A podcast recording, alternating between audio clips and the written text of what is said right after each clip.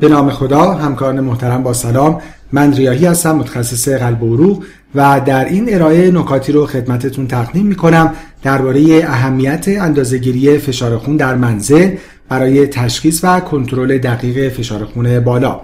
ابتدا با چند مقدمه کوتاه شروع کنیم برای اینکه ببینیم بیماری هایپرتنشن در بین بیماری های مختلف چه نقش و اهمیتی داره در ایجاد موربیدیتی و مرتلیتی در دنیا؟ خب همونجور که می‌دونیم در حال حاضر در بین همه بیماری ها بیماری های قلبی عروقی مهمترین علت مرگ و میر و ناتوانی در همه دنیا هستند. بر اساس آمار Global Burden of Disease در بین همه بیماری های communicable و non-communicable همجور که می‌بینیم بیماری های قلبی عروقی بیشترین سهم رو در ایجاد mortality دارن و اگه به مجموع مرتلیتی و موربیدیتی هم بخوایم نگاه کنیم که با شاخص دلی مشخص میشه یا همون Disability Adjusted Life Year می‌بینیم که باز هم مجموع بیماری های قلبی عروقی مهمترین و شایعترین علت هستند. نکته مهم بعد این که این سهم در کشورهای لو اینکام و میدل اینکام سهم خیلی مهمتری هست و بیش از سه چهارم مرگ و میر ناشی از بیماری های قلبی عروقی در کشورهای با درآمد کم و متوسط داره اتفاق میفته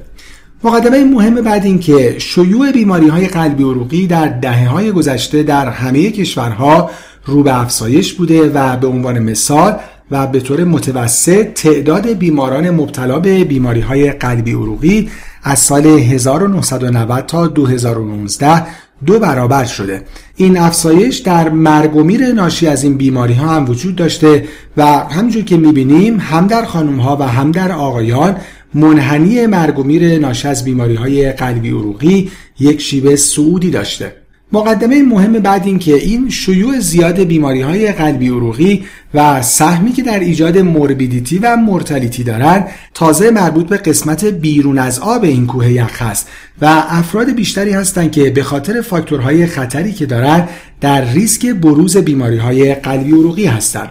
این فاکتورهای خطر رو اگه بخوایم به ترتیب شیوع و اهمیتشون در ایجاد بیماری های قلبی عروقی بررسی کنیم در آمار سال 1990 می‌بینیم که شایع ترین علت فشار خون بالا بوده و در گذر زمان هم می‌بینیم که همچنان hypertension شایع ترین و مهمترین risk factor بیماری های قلبی عروقی هست.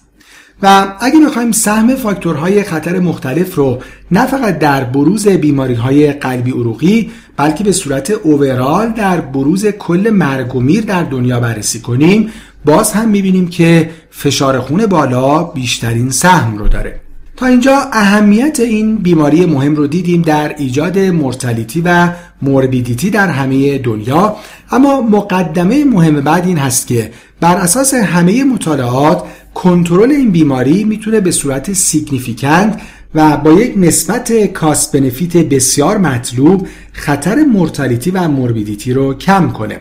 از بین همه مطالعات به بزرگترین registry درمان فشار خون بالا اشاره می کنیم که در همین سال گذشته نتایج اون منتشر شد یعنی مطالعه مهم BPLTTC و همونجور که می‌بینیم دیده شد که کاهش هر 5 میلیمتر جیوه فشار خون سیستولیک می‌تونه باعث کاهش 10 درصدی major adverse cardiovascular event بشه. همینجور کاهش 13 درصدی stroke کاهش 7 درصدی ischemic heart disease و 14 درصد کاهش heart failure و 5 درصد هم relative risk reduction در مرگ های ناشی از بیماری های cardiovascular.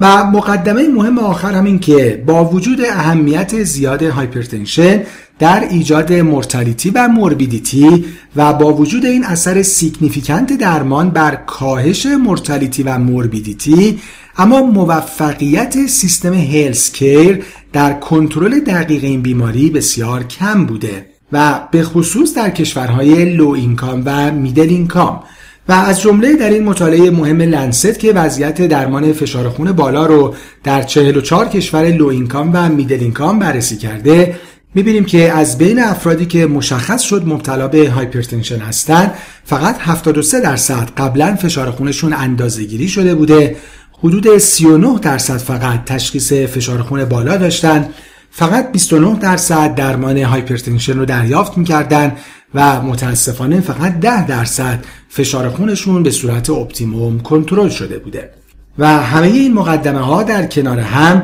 یه بار دیگه با صدای بلند به ما این مطلب رو یادآوری می‌کنه که کنترل درست و دقیق فشار خون بالا چه تأثیر مهم و زیادی می‌تونه روی کاهش مرگ و میر و ناتوانی ها در همه جوامع داشته باشه.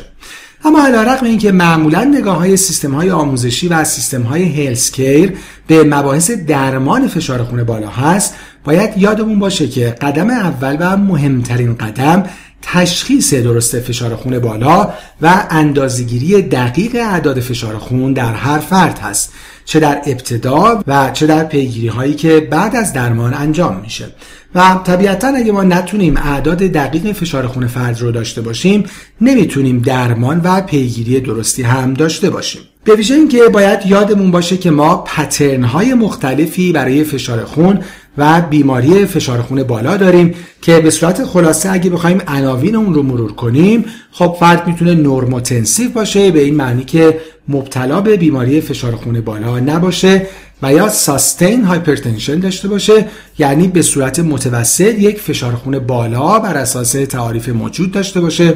دو اصطلاح دیگه ای که وجود داره masked hypertension و white coat hypertension هست. که مربوط به افرادی هست که درمان فشار خون بالا دریافت نمی کنن masked hypertension به این معنیه که فرد در setting های health care فشار خونش نرمال هست و در خارج از مراکز درمانی به صورت متوسط فشار خون بالا داره و برعکس این حالت هم اصطلاح مشهور white coat hypertension هست. همین دو حالت اگه در بیماری باشه که درمان فشار خون بالا دریافت می‌کنه اصطلاحش تغییر می‌کنه به masked uncontrolled hypertension و white coat effect و دو اصطلاح مهم دیگه هم یکی false resistant hypertension هست یعنی بیمارانی که به نظر میاد فشارخونهای بالای مقاوم به درمان دارن اما این به صورت کاذب هست و به خاطر این هست که تکنیک اندازهگیری فشار خون و تفسیر اون دقیق نیست. و اصطلاح بعد هم seasonal hypertension هست. که خب می‌دونیم که فشار خون می‌تونه در فصلهای مختلف متفاوت باشه و مشخصا در فصلهای گرم سال و به ویژه تابستان فشار خون ممکنه کمتر بشه و در فصلهای سرد و مشخصا زمستان فشار خون ممکنه افزایش پیدا کنه. به همین خاطر consensus ی که در بین همه guideline های hypertension در دنیا وجود داره این هست که هم برای تشخیص فشار خون بالا و هم برای follow-up و تنظیم داروهای فشار خون بالا gold standard out of office blood pressure measurement هست که خب دو روش اصلی داره. یکی ambulatory blood pressure monitoring یا همون هولتر فشار خون و یکی هم home blood pressure monitoring یا همون self measured blood pressure monitoring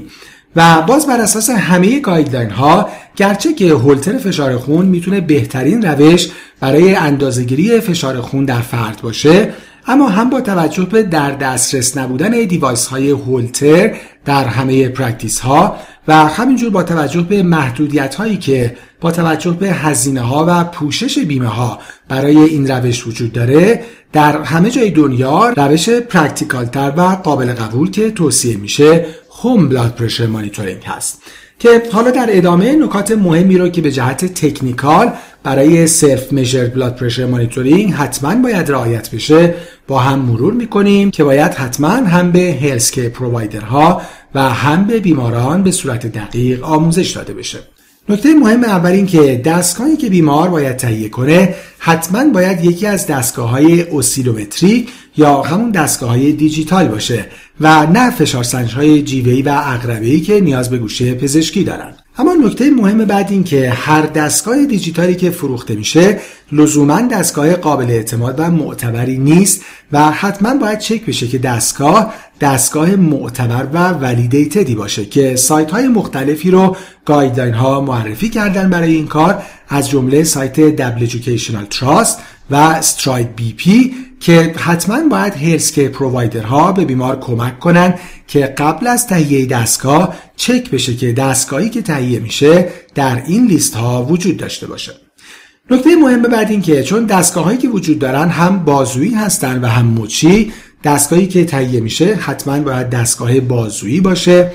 و کافی هم که برای دستگاه خریداری میشه حتما باید کافی باشه که متناسب با دور بازوی فرد باشه که همه دستگاه ها روی کافشون مشخص کردن که برای چه دور بازویی مناسب هستن که باید حتما اهمیت این موضوع به فرد یادآوری بشه وگرنه فشار خونی که اندازه گرفته میشه underestimate یا overestimate میشه.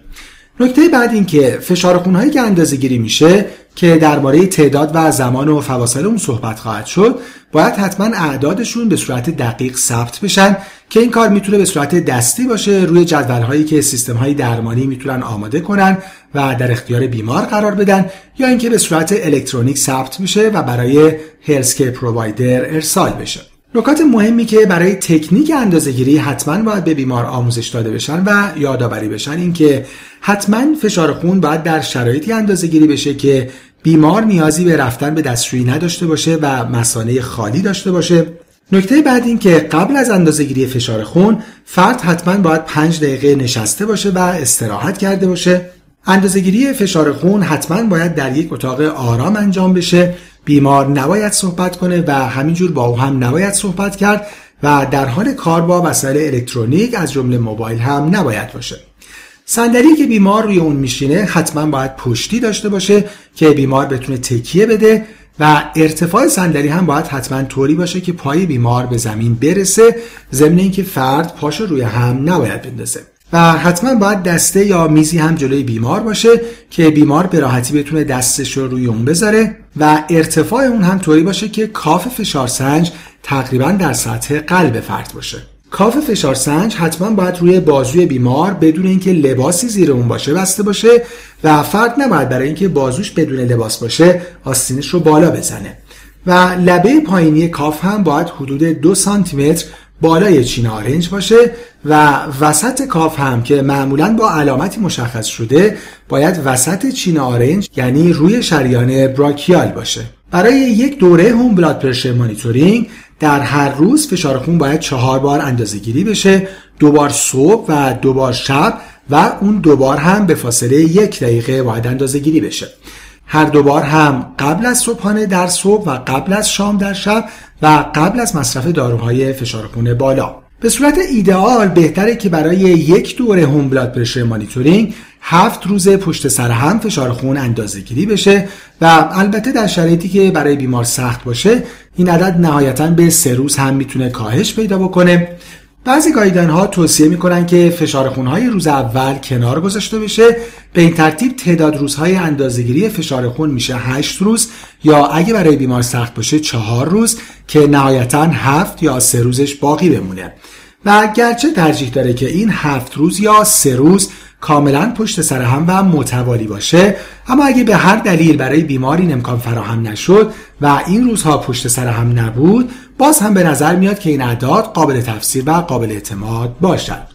نکته خیلی مهم این که این اعداد فشار خون که در حالت اپتیموم 28 عدد خواهد بود و در حالتی که سه روز اندازه گیری بشه 12 عدد حتما باید به صورت دقیق معدلشون محاسبه بشه. هم فشار خون سیستولیک و هم فشار خون دیاستولیک. و نباید با یک نگاه به صورت تقریبی درباره optimum بودن یا بالا بودن اونها قضاوت کرد. در شرایطی که بیمار مبتلا به فشار خون بالا فشار خونش کنترل میشه و در عرض چند ماه دیگه به نظر میاد که با همون درمان به فشار خون optimum رسیده دیگه نیازی به کنترل مرتب فشار خون نیست و اندازهگیری یک بار یا نهایتا سه بار در هفته کافی هست. نکته مهم دیگه این که به هر صورت موانعی برای این کار یعنی home blood pressure monitoring ممکنه وجود داشته باشه که برطرف کردن اونها نیاز به آموزش دقیق داره هم به هلس که پرووایدرها در سطوح مختلف و هم به بیماران. و همچنین به یک کار تیمی دقیق هم نیاز هست بین افراد سیستم درمانی و بیماران. و اینکه بر اساس گایدلاین ها تا جایی که میشه این امکان فراهم بشه که این پیگیری ها نیاز به مراجعه مستقیم بیماران به مراکز درمانی نداشته باشه و با روش های الکترونیک و آنلاین و تلفنی بشه بیماران رو پیگیری کرد و توصیه های لازم رو به اونها انجام داد. و نکته پایانی تکرار این مطلب مهم که فشار خون بالا که شایعترین علت قابل پیشگیری مرگ و میر در همه دنیا هست و شایعترین ریس فاکتور بیماری های قلبی عروقی معنیش بالا بودن متوسط فشار خون بیمار در ساعتها و روزهای زندگیش هست و فشار خون بیمار در مراکز درمانی نشانگر دقیقی از این متوسط فشار خون نیست و برای اینکه بتونیم کنترل و درمان دقیقی برای این بیماری مهم داشته باشیم لازمش این هست که ما یک اطلاع دقیقی از متوسط عدد فشار خون فرد داشته باشیم در زندگی واقعیش که این عدد با out of office blood pressure measurement به دست میاد که practical ترین روش برای این اندازهگیری مهم هم home blood pressure monitoring یا همون self-measured blood pressure monitoring هست. همکاران محترم امیدوارم این ارائه برای practice تون مفید بوده باشه. از توجهتون سپاسگزارم و خدا نگهدار.